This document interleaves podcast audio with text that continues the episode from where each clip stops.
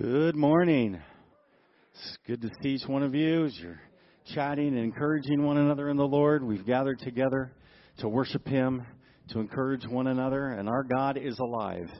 And He is one that saves, He's one that's always with us.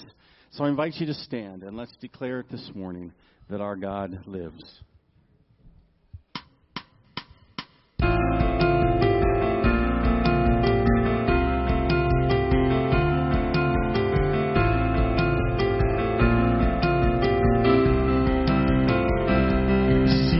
Tomb where he lay.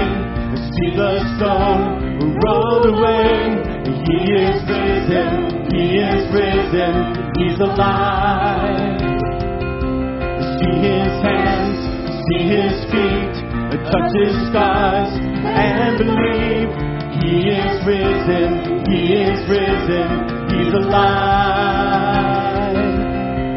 Oh. He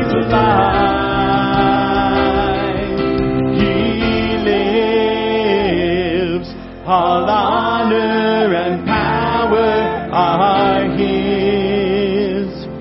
All glory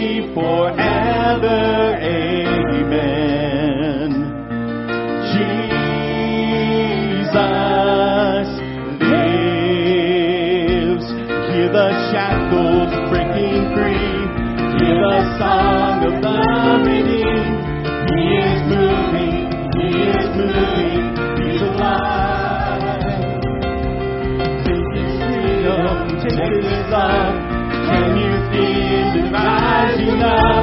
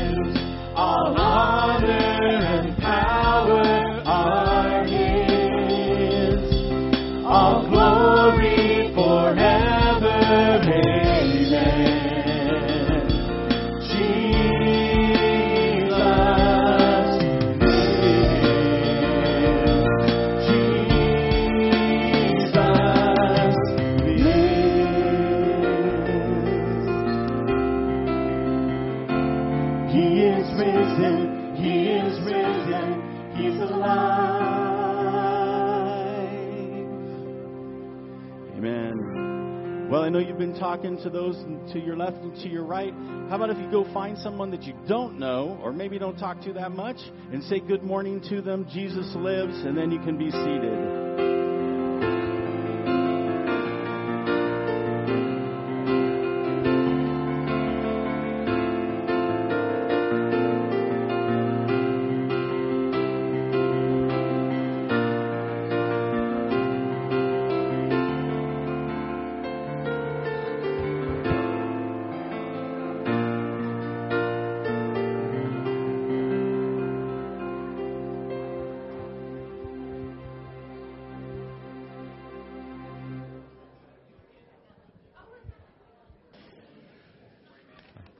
Right, enough of that. good morning. God's good, isn't He? All the time. We're super excited to be able to, to gather together, to be able to honor God. We're going to worship God now through giving as the ushers come forward, and we honor Him with the tithes and offerings that Lord's put on our heart to prepare, and then enter into a time of just uh, worship through music and worship through study of God's Word. So let's pray. God, you're amazing. Everything that you do just blows our mind. The, the fact that you would be mindful of us individually and personally provide, and all of these things, God, we, we trust in you. We want to surrender our lives to you, and Lord, as, as just a, a, a token, a, a, a gift of our, our love and appreciation, and to honor you, we want to give back to you the first fruits of that which you've given to us. May you receive these offerings in a manner that, that honors you and use these resources for the glory of your kingdom. Father, we also want to offer our lives through worship and, and music. May we surrender our hearts to the words of the songs. And Holy Spirit, may you enhance our praises, that they would ring out with the angels in heaven before your throne room of grace. We thank you. In Jesus' name. Amen about that our God is alive. He's the God who also saves, and He knows us each personally by our name. And so, as you're giving this morning, I invite you to listen to the lyrics of these songs, and then we'll all join in together and worship our God who saves. Hear the holy roar of God resound. Watch the waters part before us now. Come and see what he has done for us. Tell the world of his great love. Our God is a God who saves. Our God is a God who saves. Let God arise. Let God arise. Our God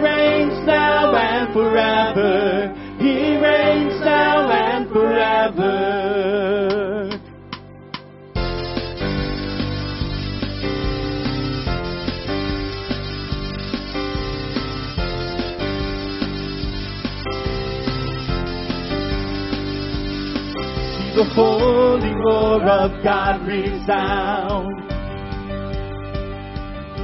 Watch the waters part before us now.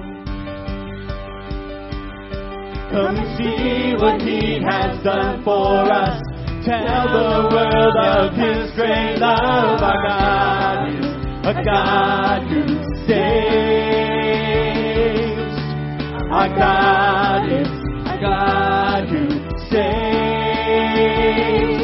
God arise. Let God arise. Our God reigns now and forever. He reigns now and forever.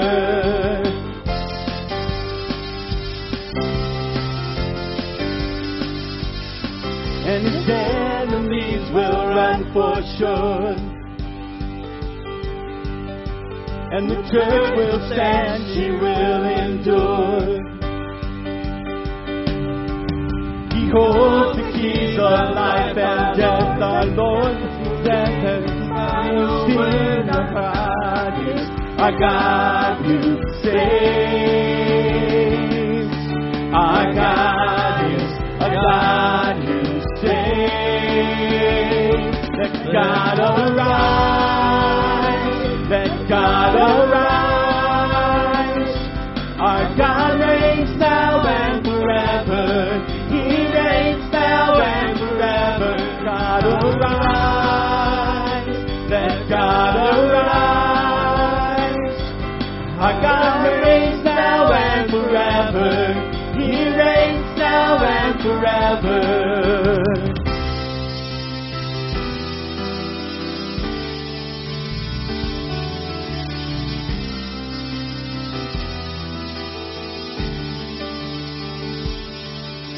God is a God who saves. Our God is a God who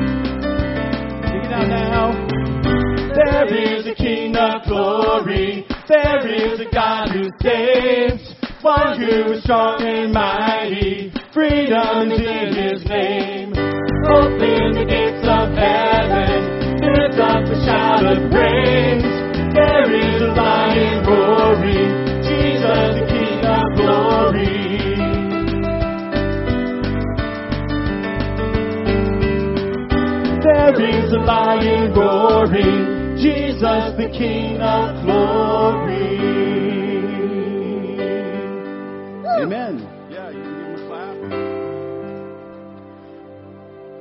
The lyrics there in that bridge talk about nations bows, nations bowed, mountains shake at the mention of his name. That's the awesome God that we serve. He is all powerful, all knowing, and yet at the same time, he's interested in each one of us as individuals.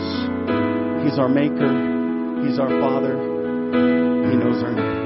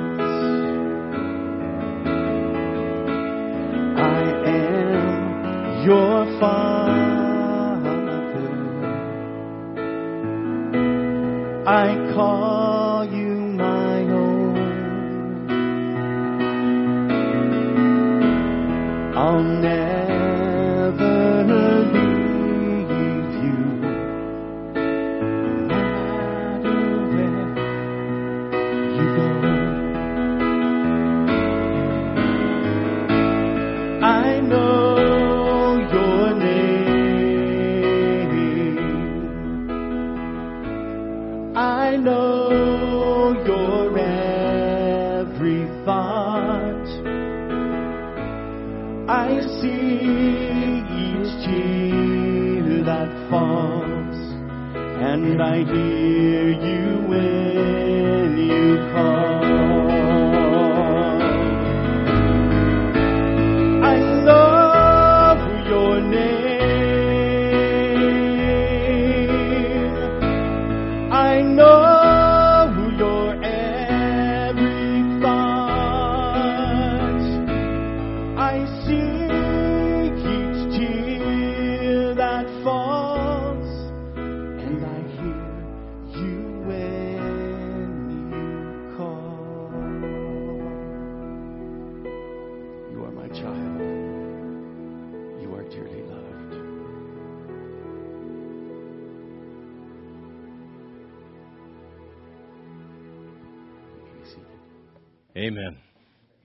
What a powerful truth that is.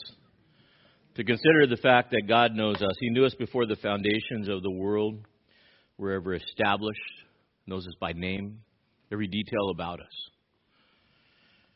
What happens when we forget that truth? What happens when we are not even aware of the God that loves us, that knows our name? The danger is we enter into a condition called hopelessness. Have you ever been there? This place of hopelessness. If I was to ask you, what does hopelessness look like to you? Think about that for a minute. What does hopelessness look like to you? By definition, it's the, the feeling of despair. It's the lack of hope that life would ever get better than it is. What does hopelessness look like? Perhaps it's the feeling that I'm alone and I'll always be alone. Maybe it's the, the feeling that I'm helpless and I'll never overcome. That I'm sick and I'll never be healed. Maybe it's I'm dying and I'll never live again. Hopelessness. I can tell you this for sure. This absence of hope leads to, leads to disparity. The condition of disparity is a, is a continual darkness that overshadows your life. It affects your very being. So the question is where can I find hope when I'm hopeless? There's only one place, one solution, one person, and that's in Jesus. That's the only place that's there. Bill Bright, founder of Campus Crusade for Christ, once said this With God, life is an endless hope. Without God, life is a hopeless end. Let me say that again because it's a powerful quote. I want you to think about this. With God, life is an endless hope. Without God, life is a hopeless end. Where are you at today? God is life, and God is hope.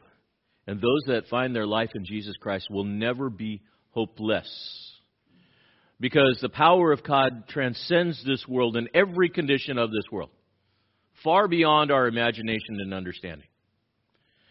It is the power of God that lifts us up, that calls us to arise and to live. And the beauty is, it's not hard to find. You say, well, wait a minute, I've been hopeless for a long time. Well, hope is right before you. Hope is in the presence and the power of God. Hope is in the believer who has been empowered to deliver hope, the message of hope, and to help people come to an awareness of who God is and how much God loves them so that they might arise and live. When we take a look at what Jesus has done, He has empowered us as believers to provide hope. Think about the word hope. H O P E. It's an acronym. Helping others prepare for eternity. H O P E. Helping others prepare for eternity. We provide hope. We are able to bring the presence of God and give hope and to give confidence that you can trust in God because God is trustworthy within that. And Jesus had empowered his disciples to do just that to go out and to give hope through the message and the gospel to provide hope so that people would arise and live and live in those lives victoriously. Can you have hope in what would be determined as hopeless situations? Sure. You ever met somebody that is risen above a hopeless situation, that is full of hope? What's their anchor? Not positive thinking. That ain't going to work. It's not good drugs, although it'll numb you for a while. But there's no hope in that because you always come down. The only place we can find hope is in a future hope, and that's in Christ. So we come to our text this morning in Acts chapter 9, verses 32 to 43. And we have witnessed how God has called Saul of Tarsus out of the world and called him into ministry and, and called him and, and, and through persecution and such, Saul is sent home to Tarsus. Why? Because people want to kill him. And he's going to go spend about 10 years down in Tarsus, or up in Tarsus, I should say, up in Tarsus, learning everything that he needs to know by the power of the Holy Spirit and Jesus to be able to grow and to be that apostle that he needs to be. So Luke in his narrative now says, this is, this is how the church continued to grow. Saul came to faith, went up to Tarsus, and let's go back and take a look at Peter. And what is Peter doing? during this ministry because God is still doing ministry through Peter. It, God uses more than one person to provide hope. And Peter's ministry is going to continue on into the Gentiles. He was last seen serving the Samaritans, a place that Peter never thought he would go. And doing ministry there, being led by the Holy Spirit. And as he's on his coastal preaching tour, he's going to leave Samaria and he's going to go and he's going to encounter two different people who by name are going to experience the power of God to arise and live. He's going to, he's going to meet a paralyzed man in Lydda. He's going to meet a dead woman in Joppa. And as a result of these miracles, God's going to do amazing things. You ready for the journey? Let's stand and let's read through the text and see where God's going to lead us. Acts chapter 9, 32 to 43. It says, Now as Peter was traveling through all those regions, he came down also to the saints who lived in Lydda. And there he found a man named Aeneas, who had been bedridden eight years, for he was paralyzed. Peter said to him, Aeneas, Jesus Christ heals you. Get up and make your bed. And immediately he got up. And all who lived in Lydda and Sharon saw him, and they turned to the Lord. Now in Joppa there was a disciple named Tabitha which is translated in Greek called Dorcas. And this woman was abounding with deeds of kindness and charity, which she continually did. And it happened at that time that she fell sick and died. And when they had washed her body, they laid it in an upper room. Since Lydda was near Joppa, the disciples, having heard that Peter was there, sent two men to him, imploring him, Do not delay in coming to us. Peter arose and went with them. And when he arrived, they brought him into the upper room. And all the widows stood beside him, weeping and showing all the tunics and garments that Dorcas used to make while she was with them.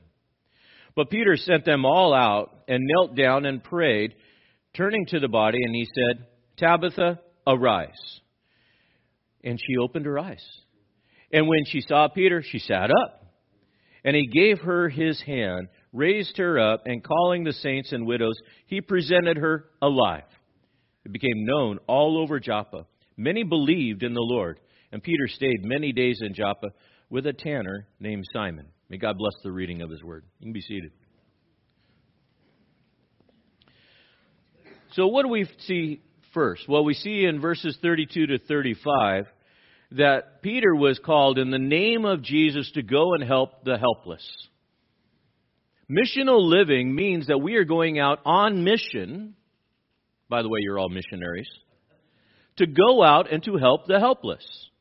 You have been given the hope and the power of God unto eternal life, and it is not meant for you to keep it to yourself, but to go and to share it.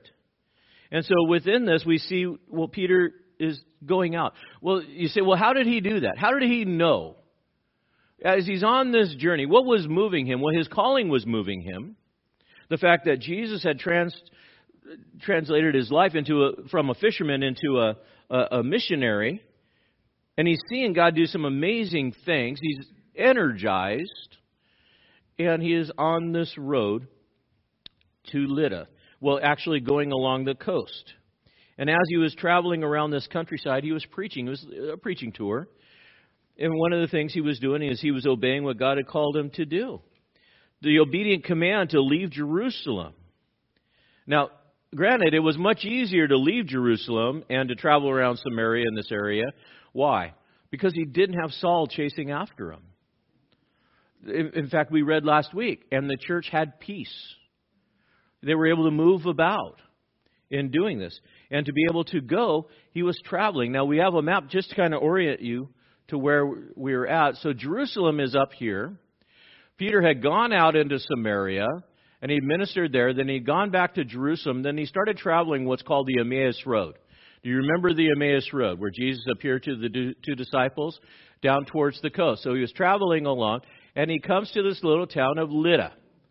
To orient yourself, Joppa is right here. Caesarea Maritima is there. Those of you that have gone to Israel with us have both been in Joppa and in Caesarea. So can you picture it in your mind that we were there? So we had gone. Lydda was a village in what's called the Plains of Sharon. So you have the mountain range that's that's here, and you come off of this mountain range, and this is all known as the Plains of Sharon. This is a 50 mile area and so it was a very fertile land along the coastal area, and so there was a lot of farms and such that was there within that. Lydda was about seven or eleven miles from Joppa, not very far. And so, and he was going on the, this road to Emmaus, very common road, very normal road, and he was going to village to village and being able to teach. And it says that now Peter was he was traveling through this region. He came also to the saints. You say, what was the Catholic Church there? Who are all these saints? When we use the word saint in the Bible, the word is agios. It means holy ones. It doesn't mean that these are people that did miracles and were sanctioned by man or by the church as special saints. In fact, guess what? You're all saints. You're like, no, not me. Why are you a saint? Because Jesus has set you apart for his purpose, his holy purpose. That's what makes you holy. Not anything that you've done because I know you. It's all the work that God's done. So you can consider yourself a saint.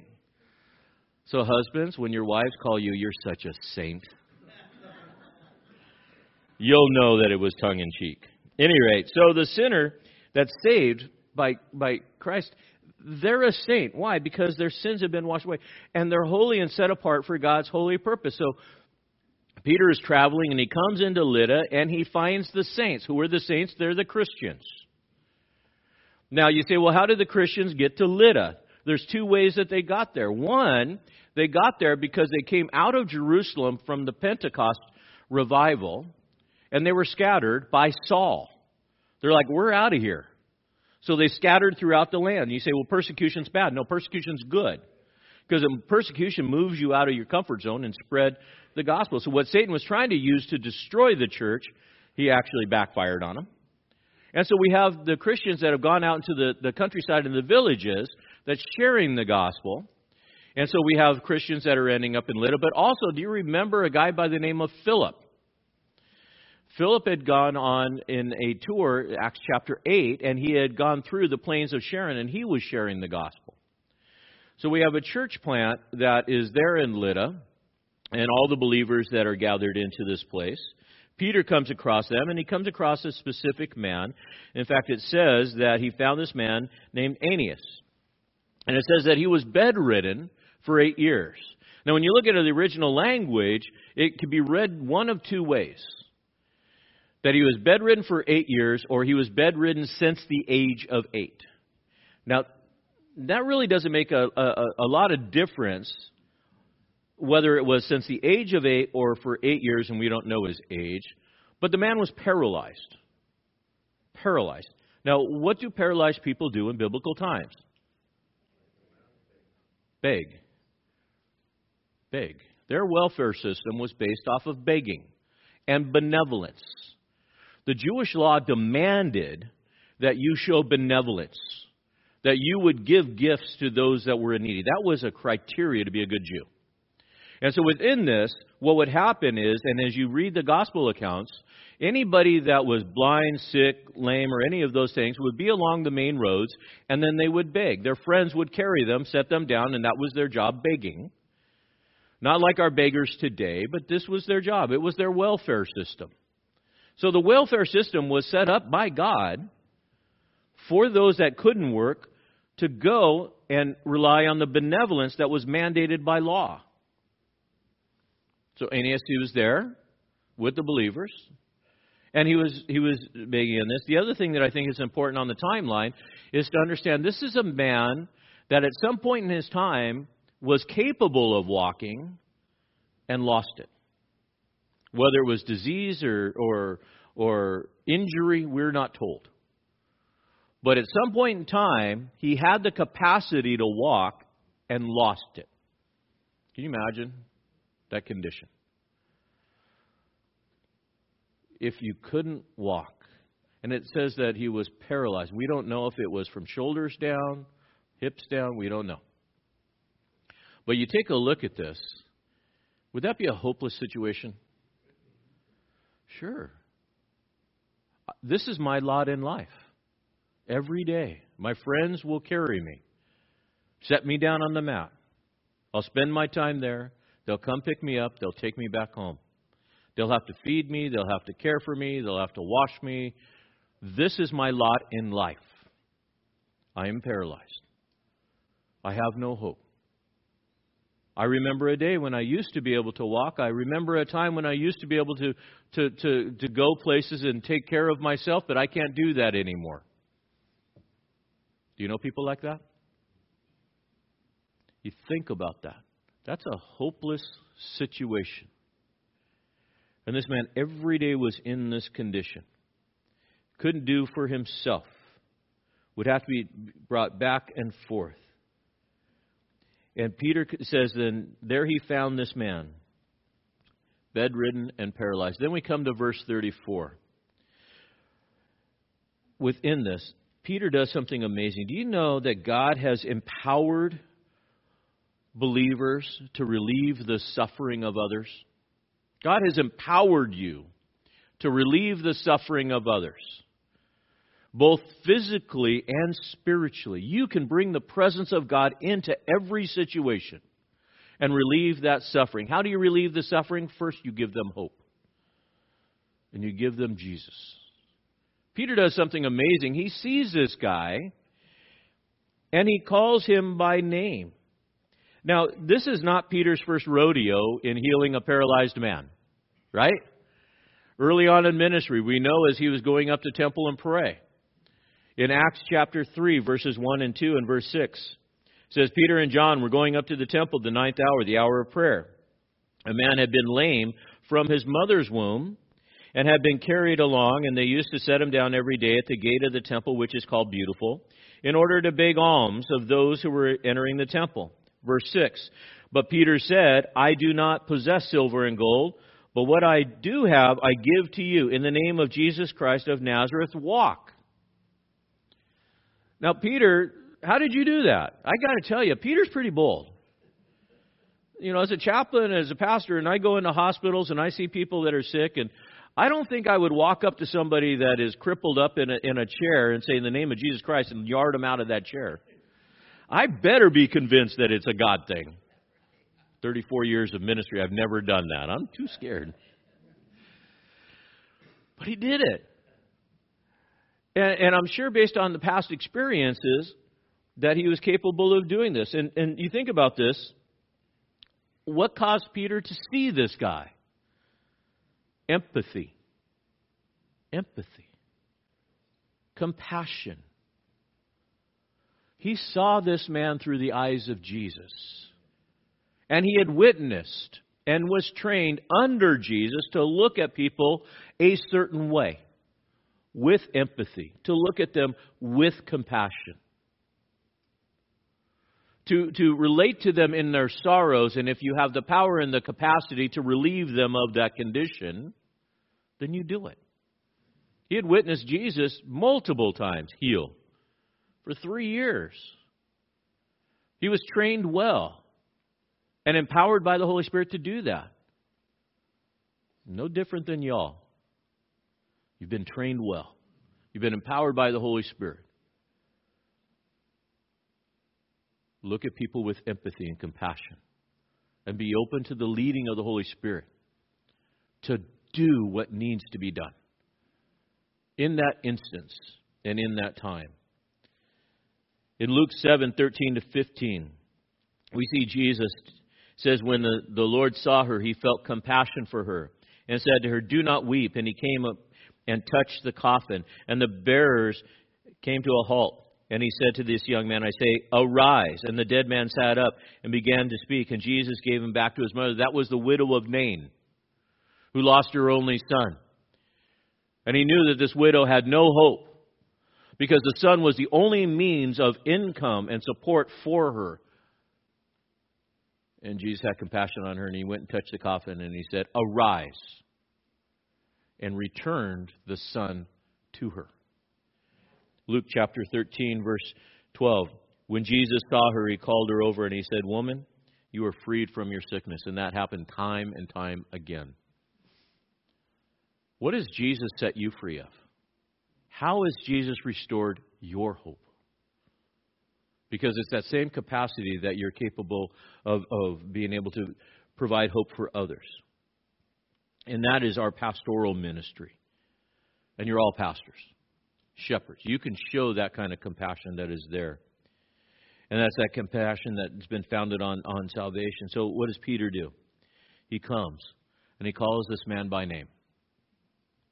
And he says, Get up. It's interesting the terms that he used because he did it just like Jesus. If you look at it, what does he say? He says, Aeneas, Jesus Christ heals you. Get up and make your bed. And I know you all have tried to resurrect your adolescents in the morning. You go into the bedroom. Johnny, get up and make your bed. Well, you either need the power of God or a taser, one of the two.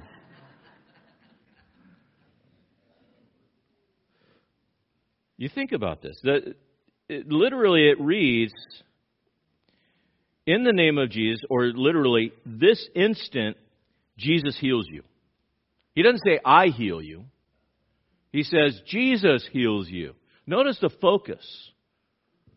And it's, in, in the language, it's called an instant present. Peter expected an instantaneous healing. That's powerful. With great faith. Instantaneous healing Arise, make up your mat.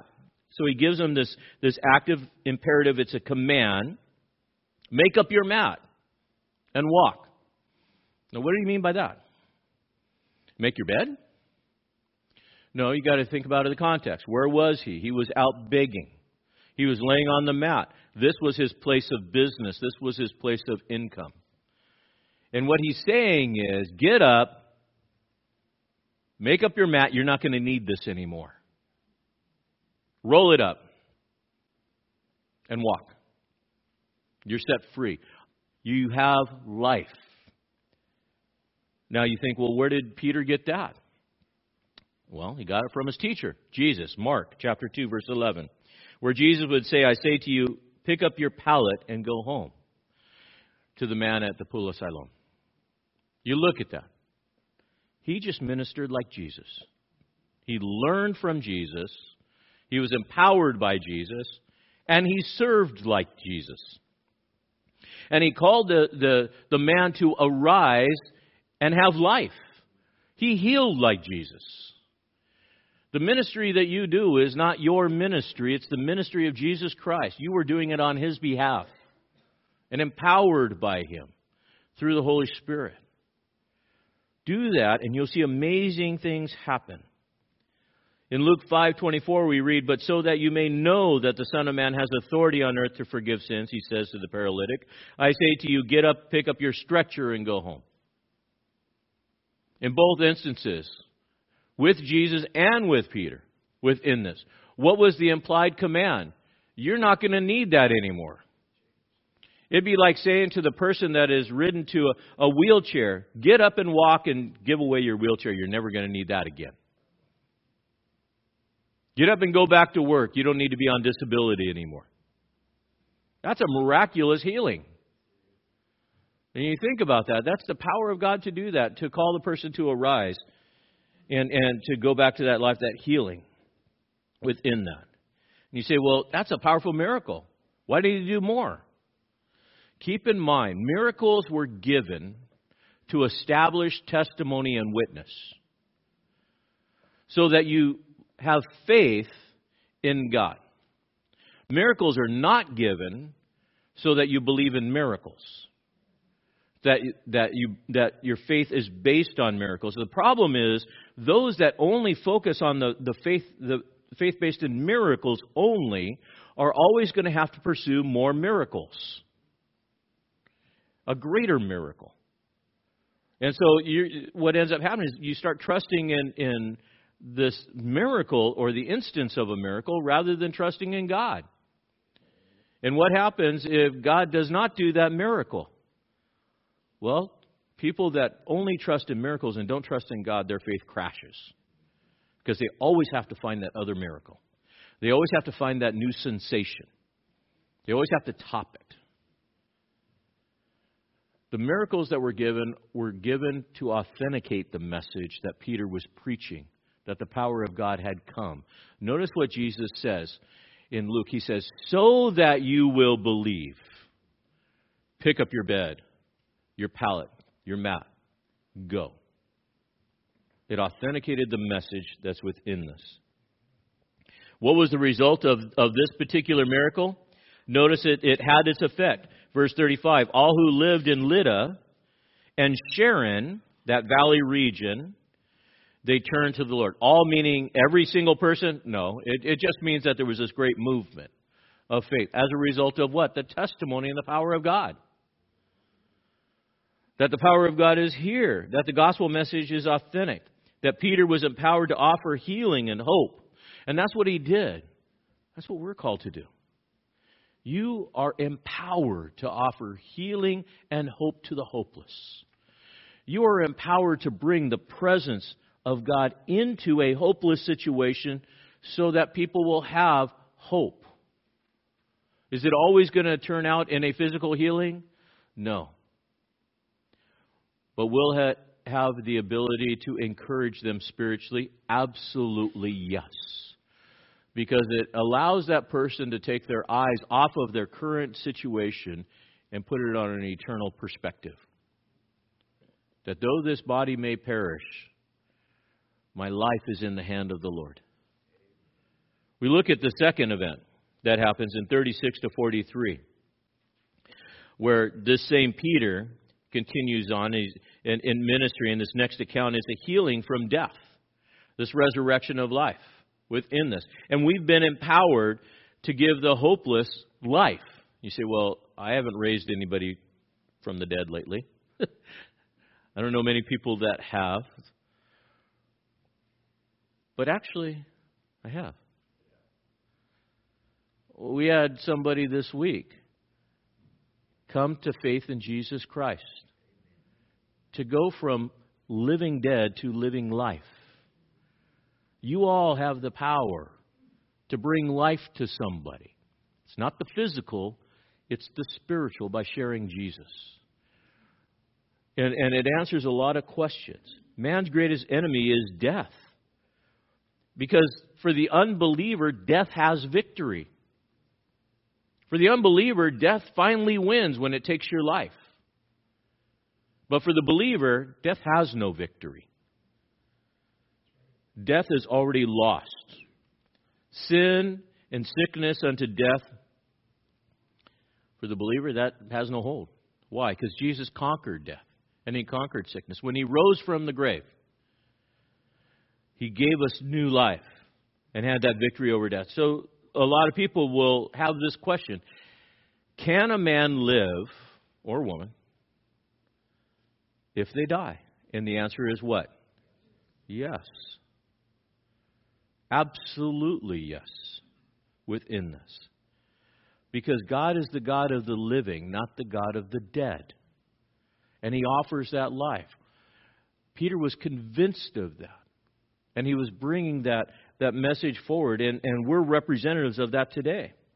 So we come to, to Joppa, verses 36 to 37, where there's a hopeless situation about to take place.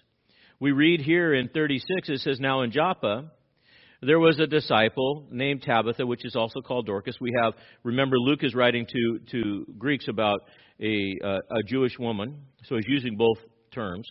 And this woman was abounding in deeds of kindness and charity, which she continually did. She was a believer, well loved, and she became sick and she died. So he gives us this overview of this woman that was abounding in deeds of, of love and kindness. Death is always difficult to grasp for anybody. It doesn't matter who you are. When sudden death happens, a condition called bereavement takes place. What is bereavement? It means that you have had this sudden loss. Grief follows bereavement. But bereavement is the initial emotional response when someone dies. I've been bereaved. I've, I've, this life has been stolen. This, this name, Tabitha, Dorcas, both mean the same thing. gazelle. She was a beautiful woman. Song of Solomon talks about the gazelle. It's a, it's a word that describes. So, ladies, if your husband says, You look like a gazelle, it's a compliment. not an animal to be hunted. So, and, and she lived a godly lifestyle. Her acts of kindness, benevolence, especially to the widows that we read a little bit later. Why? Because the widows depended on benevolence of others. So she was a very kind, loving woman. She lived in Joppa, and, and as we read, Joppa and saw that Joppa is this coastal city. You'll remember Joppa because there was a guy named Jonah that went there, right? Didn't turn out so good for this guy. We've been to Joppa. Joppa is a, a seaport. Its modern name is Tel Aviv Yafo. And we, we've been to this. in fact, it was amazing. We came out of Joppa and we started heading north towards Caesarea Maritima. And I couldn't believe like Intel and all of the other like Silicon Valley people are there, which was really weird to me. You know, I'm thinking, oh, you know, this is like days of Jesus. We're coming around. It's like, no, this is days of technology. Oh my goodness. Very, very rich within this area. Any rate, so Dorcas, she falls sick and dies. The believers wash her body and they place it into an upper room, which is really weird. You say, well, Kerry, why is that weird? Because in Jewish culture, when someone would die, they would wash that body, and the same day they would bury them. Put them right in. Jews do not embalm bodies. They would put them into the tomb, and if you wanted to visit the body, you would go to the tomb and you would visit the body in the tomb. Not this group of people. They took the body and they put the body in the upper room, upstairs. Why? Why did they do that? One of the cultural norms was the fact that in Jewish culture, when someone would die, they would wait about three days to really consider them dead. They believed that the spirit would hover over the body for a period of time, and that the, bo- that the spirit could come back into the body. Do you remember the account in Lazarus in John chapter 11? Where they came and they told Jesus that Lazarus is sick, and it says that he waited a couple more days? Why? because he knew he would die, but he wanted him to be good and dead. Right? Not just a little dead. All you Monty Python people. Bring out your dead. Good and dead. So he gets there. He says, Where is he? Well, he's in the tomb. We'll roll away the stone. And Martha says, By now he stinks.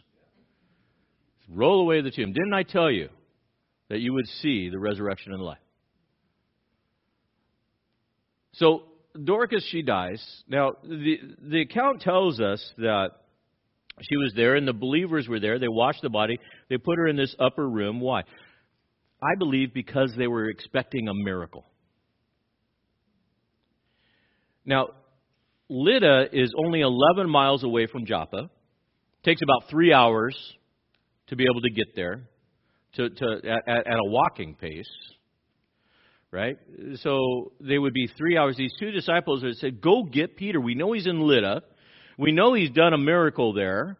We've got the rumor and the, the testimony what's going on. Go get Peter. He's been with Jesus. Was it a hopeless situation? Not for the believers. They had a little bit of hope, a glimmer of hope.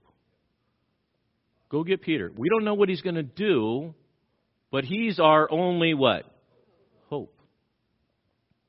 So they had the right trajectory. Go get Peter. Three hours there. Peter, we finally find him. You got to come with us. Three hours back. So six to eight hours. She's been dead a while within this. And, and Peter comes to this place, this upper room, looking for hope. And, and we think about what do people do when crisis happens? They look for somebody to bring them hope. They look for somebody to bring them encouragement. When you're in the midst of crisis and you are all over the map, you are looking for somebody to bring a settling into your heart, to shepherd them, to be a pastor for them. That's you. To be available. You say, Well, Kerry, what can I bring? You can bring Jesus within this. We are God's representatives to bring hope in the midst of crisis within this. So he comes back. Peter is coming back. He hears this news. They say, Come without delay. And he comes back and he comes to find these mourning widows that were there. Why were they mourning?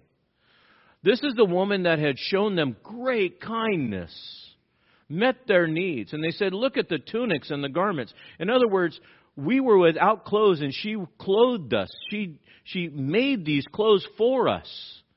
It's not like she was a commercial seamstress. She was making clothes for the widows in this kindness. And they loved her and they were mourning over her. And, and rightfully so, because these widows were hopeless. But the believers said, well, uh, let's see what Peter will do.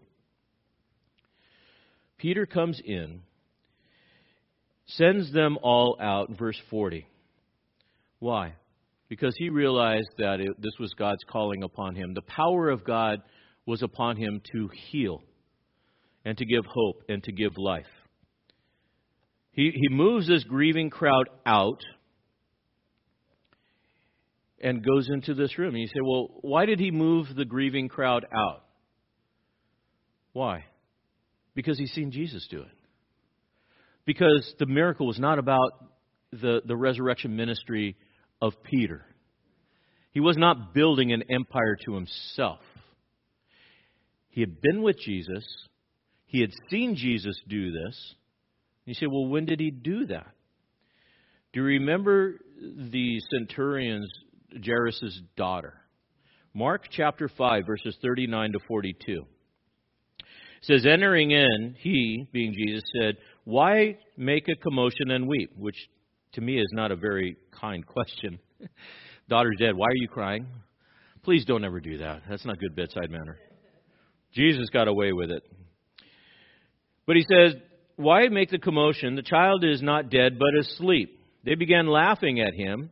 But putting them all out, he took along the child's father and mother and his own companions and entered into the room where the child was. We know in Luke's account that the companions were Peter, James, and John.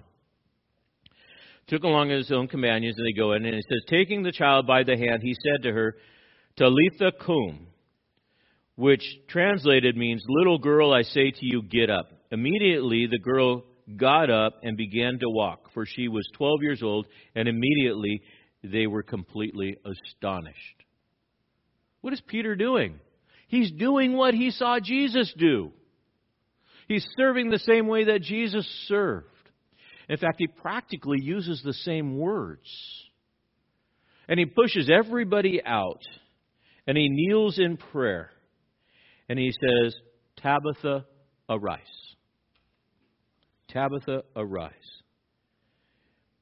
What a powerful, powerful message within this. And he, ra- he takes the little girl by the hand and he raises up. Can you imagine being Tabitha, though? I got to thinking about this. Sometimes I get a little twisted in my thinking. Like she was in Abraham's bosom, right? So she's like, hey, you know what? This is a good place. I'm good. And then all of a sudden she opens her eyes and she sees a fisherman.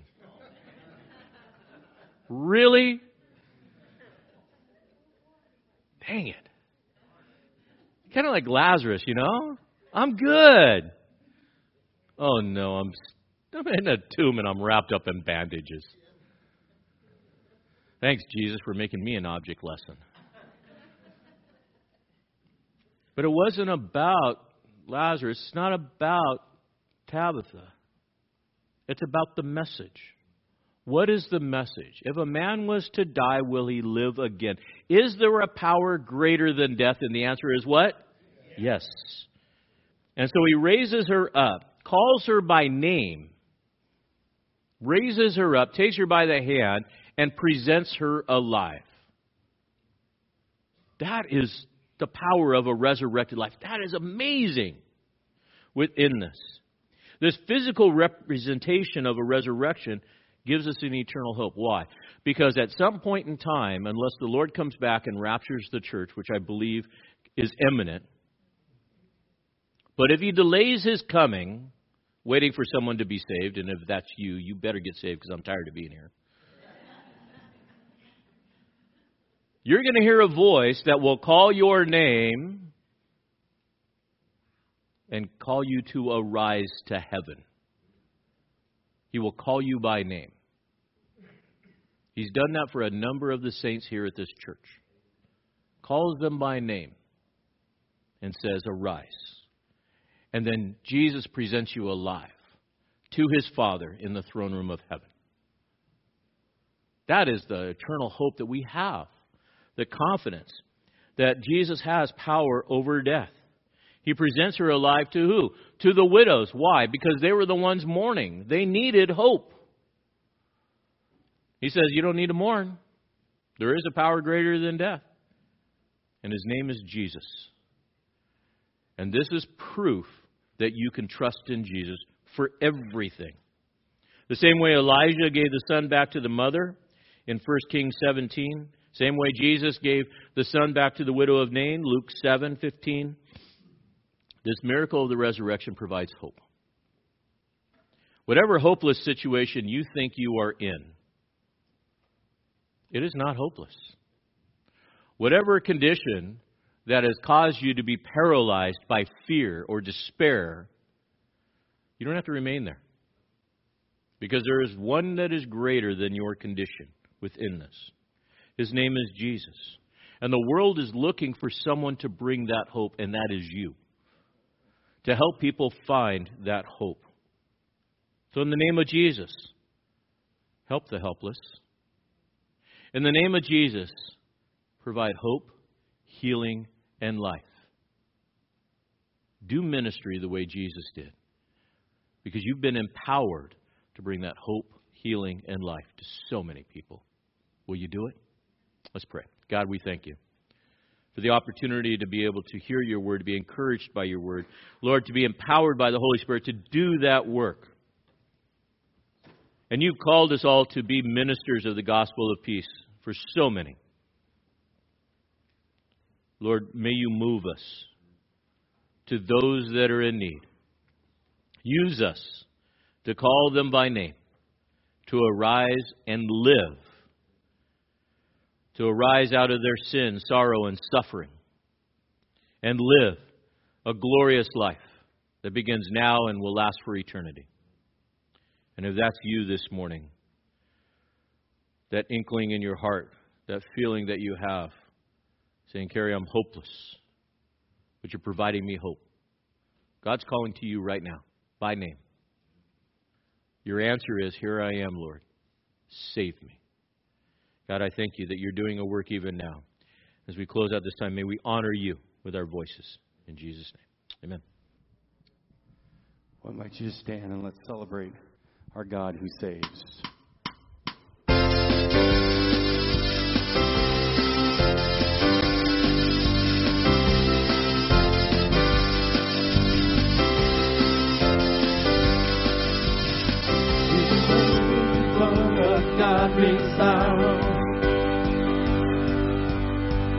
Want is part before us now. Come and see what He has done for us. Tell the world of His great love. Our God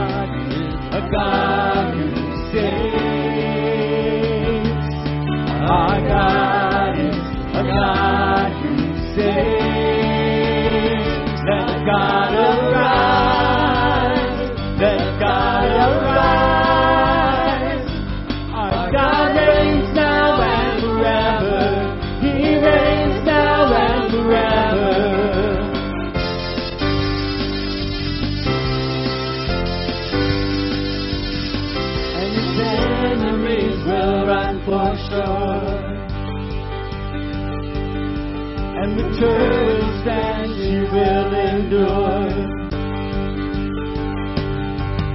He holds the keys of life, our Lord. Death has no sting, no final word. Our God is a God who saves. Our God is a God who saves. God arise. The God arise. Let God arise.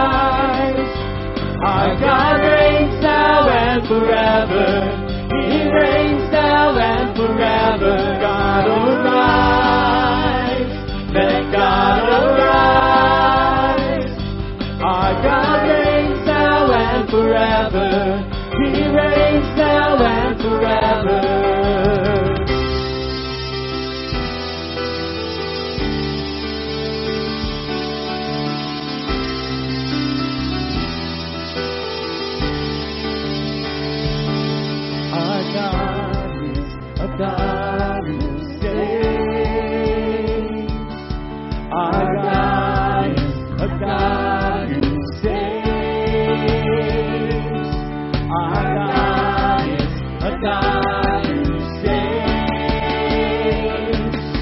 Our God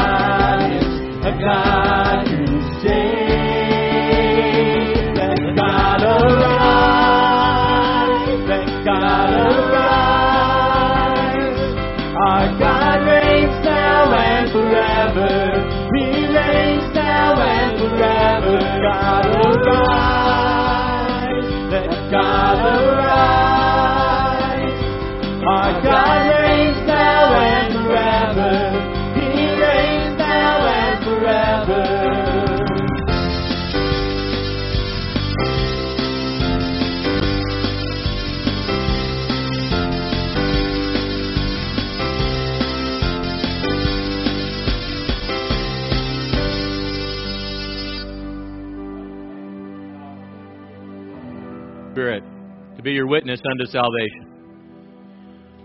Now, as a church, may we go out in the power and the name of Jesus to bring hope, healing, and life to those that are hopeless, to lift them up, to restore life eternal through the name of Jesus. Be on mission. We praise you and we thank you, God, for all that you're doing. May everything we do today and, and this day forward make you smile. In Jesus' name. And all God's people said, Amen and praise Jesus. Thanks for joining us in the study of God's Word with Pastor Kerry Wacker. We'd love to have you join us in person for worship each Sunday morning at 9 a.m. or 10:45 a.m. We also meet Wednesday nights at 6:30 p.m. Warren Community Fellowship is located at 56523 Columbia River Highway in Warren, Oregon, between Scappoose and St. Helens. For more information about Warren Community Fellowship or about WCF Ministries, call us at 503 397 4387. And don't forget to like us on Facebook.